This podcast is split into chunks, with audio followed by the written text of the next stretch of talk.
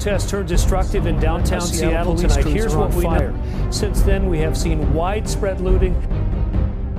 200 members of the Washington National Guard have been called up to come into Seattle. 75 have been deployed to Seattle tonight, the other 100. I am also taking swift and decisive action to protect our great capital, Washington, D.C. What happened in the city last night was a total disgrace.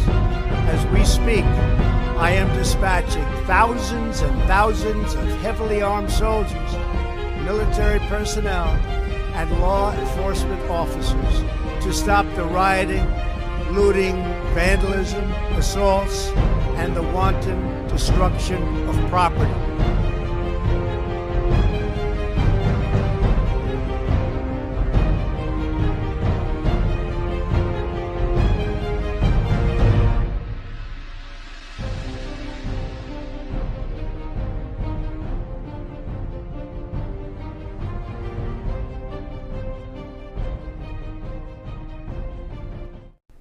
Hello, everyone. Alfred Johnson uh, uh, coming to talk to you again just to share some ideas, uh, continued ideas before the election. Uh, folks, these are very important ideas that we're being, that we're sharing. I'm hoping that you're sharing with other uh, people. Matter of fact, please plan on sharing this with your friends, everybody that's around you. They need to hear it. Today, we're going to be continuing the idea of the spiritual assault that is on right now in the United States of America. And, um, and then after this, I will begin to uh, to expose to you my political leanings and the candidate uh, and the candidates of my choice and why and why. But today I want to talk to you about um, um, a set of verses in the book of Ephesians that tells us the nature of the battle that we are in and what entities we are battling against. Um, and of course, my approach on this is going to be more practical and um, than, than what, what, what you typically might hear. But it's written in the book of Ephesians that we don't wrestle against, our battle is not against flesh and blood, but against principalities, against powers, against the rulers of the darkness of this world, against spiritual wickedness in high places. And then we're encouraged to put on the whole armor of God to be able to deal with those forces. And the, armor has to deal with truth. It has to deal with a mind set on salvation. It has to deal with our, our feet being shod with the preparations of peace. Uh, all these things, righteousness and, and faith. But these are the things that we use. And then a sword of the Spirit, which is the Word of God. It's the truth. This is how we deal with these forces. But um, the things that we're, the, what it says that we're battling against are very real. The first one is principalities. Now, I know that most of the ideas that I'm going to be commenting on uh, especially coming from a more the more spiritual part of the church, they would argue that all of these entities are purely spiritual entities, that is, demonic ent- entities that exist somewhere in the spirit world. Um, but that's that's that's just not the case. That's not purely the case. It's not wholly uh, the case. Our spiritual enemies were never given power over us. That was never that was never the plan, and it never occurred. They were never given dominion by God. The things that we are that we are wrestling against are entities that humans organize or things that we put together in order to control human behavior. But what happens is this, if God is not in control of the reins, if he's not really the one that's that's at the steering wheel, then there's going to be another force that is going to be manipulating uh, these social entities. The first one is principalities. The principality is nothing more than a government. Here in the United States of America, we don't use the word principality to describe our government. We are a constitutional republic here in the United States. Um, we don't use the word principality. That word is used where there are princes. Uh, that is, there are there are you know like kings or queens or that kind of regal magistrate that takes place like in England and in, uh, in various uh, European countries. They, they are like in Wales. The, the Wales is a principality. When it says that we don't wrestle against flesh and blood, but against principalities, it's speaking about governments. Now you might say, yeah, but governments are governments of humans. Yeah, but that's not the part that we're wrestling against. It's the ideas that they wield. It's the power that our collective union wields. and then spiritual forces that have worked their way in to pull the strings, the levers of power that, that the humans have created and devised. Remember, if God is not in control, there will be other forces that pull the strings, and they will use these institutions against the righteous, against the good. Uh, I would argue, even against the patriots of the United States of America. It's governments. It's their it's what they wield. It is their it is their power. It's their ability to to use extreme amounts of pressure to make certain things take place uh, in the world. You can see it happening right now. We are literally in a war, uh, and, and the government is now they're pulling off the masks. It's unbelievable. You can go to California, and these folks will allow for for riots. They will allow, allow for um, all kinds of different kinds of assemblies that have that are not by any means constructive to society, but they will ban churches that gather together to sing and worship. That is, you can do a bunch of other things. You can do a bunch of other things, riot and everything else, and they'll back you up. But you gather together and worship, then they come at you. Uh, some of the states uh, are arresting people that are going to church and singing, things of this sort. We don't wrestle against flesh and blood. There is an authority that comes from government that's, a, that's and that government's power is a spiritual power. It's based on laws, which again are spiritual, and ideas and principles that are spiritual. The enemy works his way in. He's a snake, and he works his way in until he can manipulate the reins and then use those against the righteous. And then it says that we don't wrestle against only uh, principalities, but against powers. That word powers, the Greek word is exousia, and it means authorities.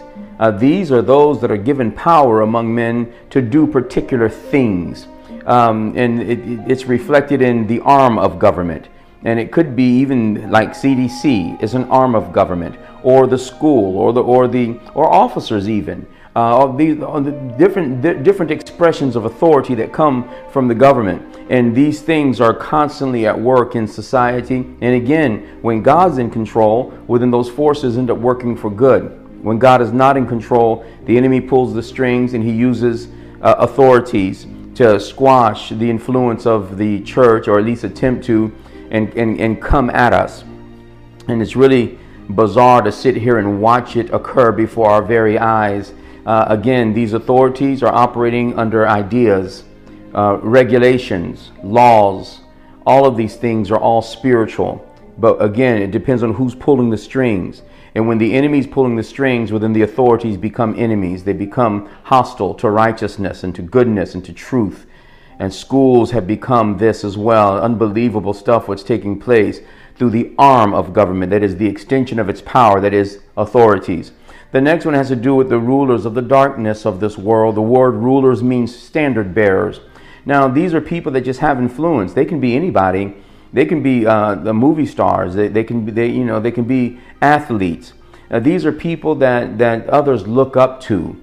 Well, the problem with that is, unless our society, again, is under God's control so that we know what to value, we know what to esteem. An actor is not a, is not a, is not, so, is not a role model, and neither is a basketball player or any other kind of athlete. How in the world do do people who, who just because you make millions and you're before the world, you are now a role model. You're not a role model unless you have moral authority. That is, you've lived a life that is worthy of being emulated. And the quality of your life, the honor of your life, the virtue of your life, the goodness of your life is worthy of being followed. These are role models. And those kind of qualities are valued when, when the presence of God is in a society. We learn what's important we learn what to value in terms of character, in terms of honor. We end up learning that it's not so much a movie star that makes a difference in life. It's not a, it's not a professional basketball player or football player uh, that's worthy of, of the highest um, uh, emulations, worthy of being followed. No, it's men and women who, through, who through choices, have put themselves in the position of being moral influencers in their world they are worthy of being the standard bearers. But no, what happens is once we let go of the we let go of God and we don't give God the reins to our society, then all of a sudden our values and everything change and they shift. The love of money and the love of popularity becomes the standard. And therefore, we look to people who have the money and who have the popularity. They become the rulers, that is the, the standard of, but they happen to be the standards of darkness, the world rulers of darkness. That is, they are not promoting godly ideas. They're not promoting peace and righteousness. They're not promoting holiness and goodness. Most of the time, they're promoting just opposite of wholesomeness. You're dealing with musicians now that are pouring out vile lyrics, and we seem to like it. The whole society runs after them as if they're important, and they're absolutely unimportant. And uh, they have given their lives over to things that don't even matter. And they become standards, they become role models. Yes, world rulers of darkness. This is the enemy using the influence that the society puts on certain people who they deem worthy of being emulated and these people have a sway of power you can you can see people swooning at their very presence you see concerts where people are fainting in the front as if these people are worthy of being fainted over. But this is what happens when the values change. The last one has to do with spiritual wickedness in high places. And of course a high place biblically was a false place of worship. It was a place where, uh, where you know, people who didn't want to worship before the one true altar of God, they would go onto mountains and onto hills and they would build these altars under trees and in other places that they felt to be spiritually advantageous.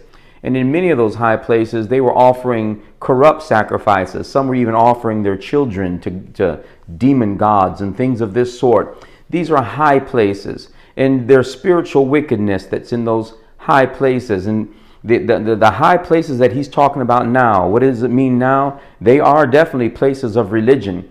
Religion has a very great power for good in society if the, if the religion happens to be God's. That is the one true God revealing himself to humans. He did this in the person of Jesus Christ, and we have the words that have been shared, uh, many of the words, anyhow, in what we call the Bible. Those ideas are holy and powerful ideas that have shaped the history of the world. We, do, we, we date even by the coming of Christ. It's unbelievable what his presence has meant to the entire world. And it still does. His presence is awesome, his presence is glorious.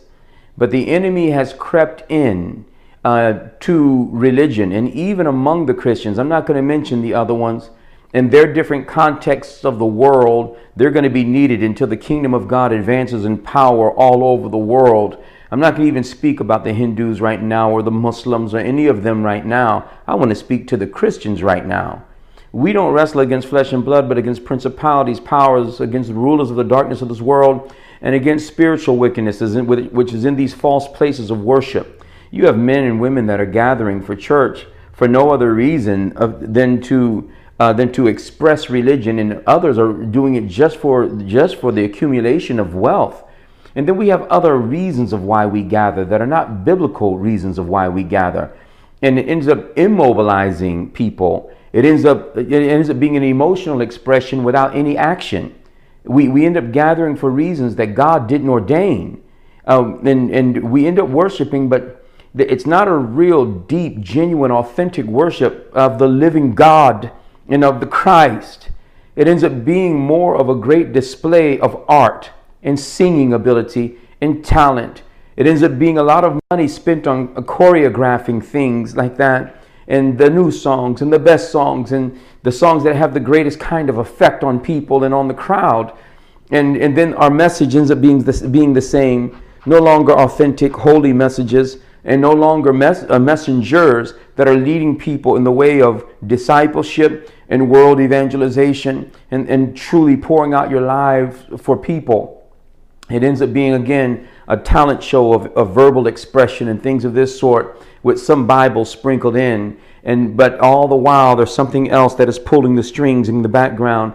And it's not the one and only true God. It's not the one that created everything who's willing to express himself through the human race. No, there are dark powers that pull the reins, and we don't even know it whenever it is that worship is not a God centered, authentic kind of pouring out your heart before Him, then you know that something else is pulling the reins. When we're not able to speak the truth because people might get offended, and if they get offended, they leave the church and they take their money with them, and therefore we don't speak the truth, then you know somebody else is pulling the reins and they're using wealth and, and, and, and that and opulence uh, in order to keep you under control, keep pastors under control, don't you know? And all kinds of other influences that are there. But it's these are the powers that we're dealing with. That one happens to be false religious power that either mobilizes people towards wrong acts or immobilizes them from the right acts. The, there are powers that have crept themselves in to ensure that one of the two of those takes place, but not an authentic worship of the living God and not a righteous proclamation of the truth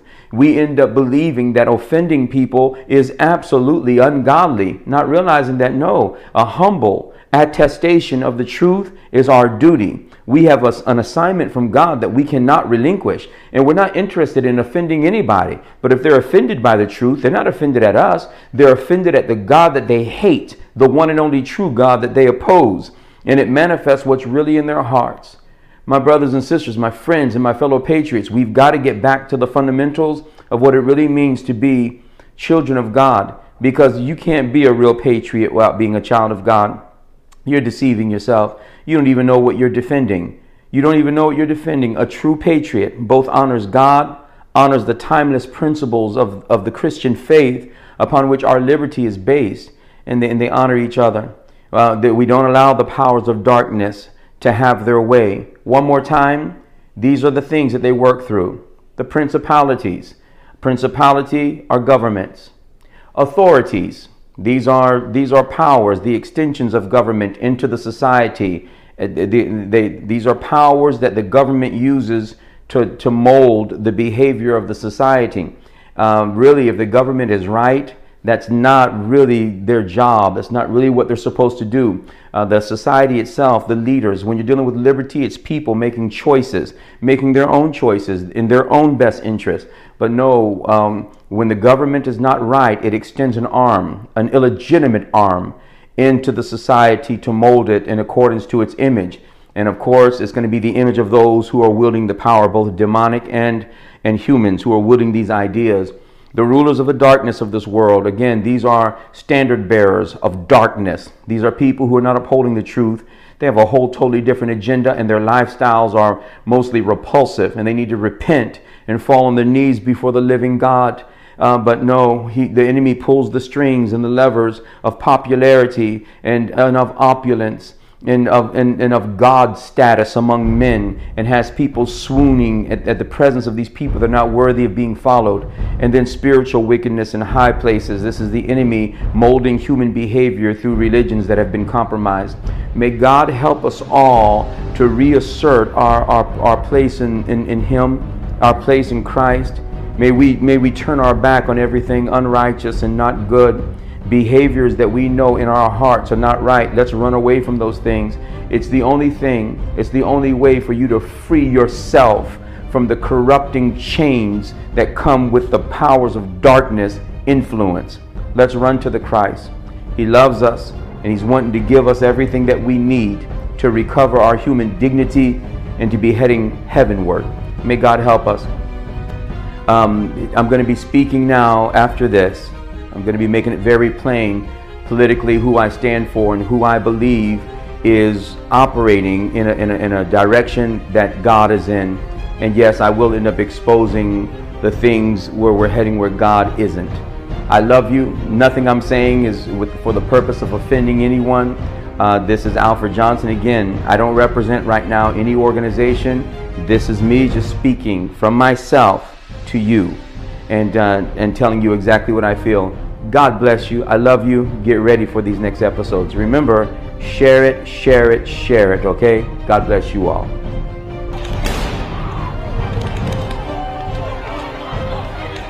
I am also taking swift and decisive action to protect our great capital, Washington, D.C.